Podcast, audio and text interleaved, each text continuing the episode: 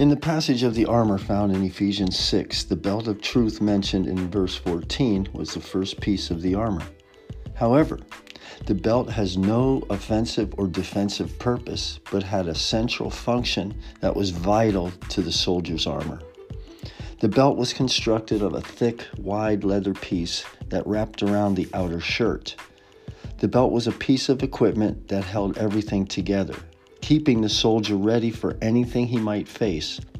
The belt held any weapons needed, the sword of the Spirit, for battle, and it also was used to tuck in his long outer shirt for running and better mobility. Remember, Joseph ran from Potiphar's wife? Truth. Today it's up for grabs. We are surrounded by lies each and every day. If we are not guided by absolute truth, we get blown around. Ephesians 4:14 that we should no longer be children tossed to and fro and carried about with every wind of doctrine. What lies are you believing? What voice are you listening to? What are you setting your mind on? The flesh or the spirit? How do we overcome falsehood with truth? Number 1 by seeking the truth.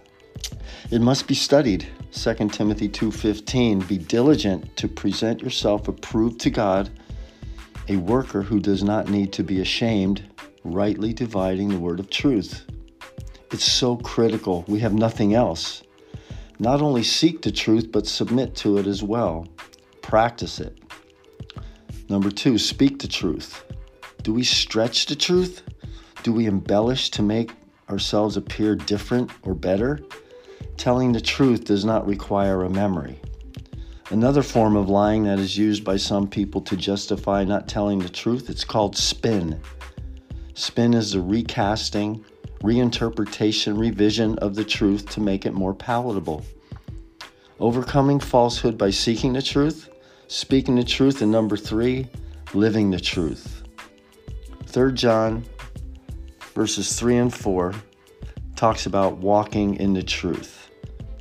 Don't live two lives your church life and your world life? Are you still going back and forth between the two? We have to be who we are to the core. John 8 31 and 32 If you abide in my word, you are my disciples indeed, and you shall know the truth, and the truth shall make you free. How are bank tellers able to spot counterfeit bills? By studying, handling, and understanding the real ones. Get busy, get serious, get intentional, be diligent in your pursuit of truth. Let it set you free.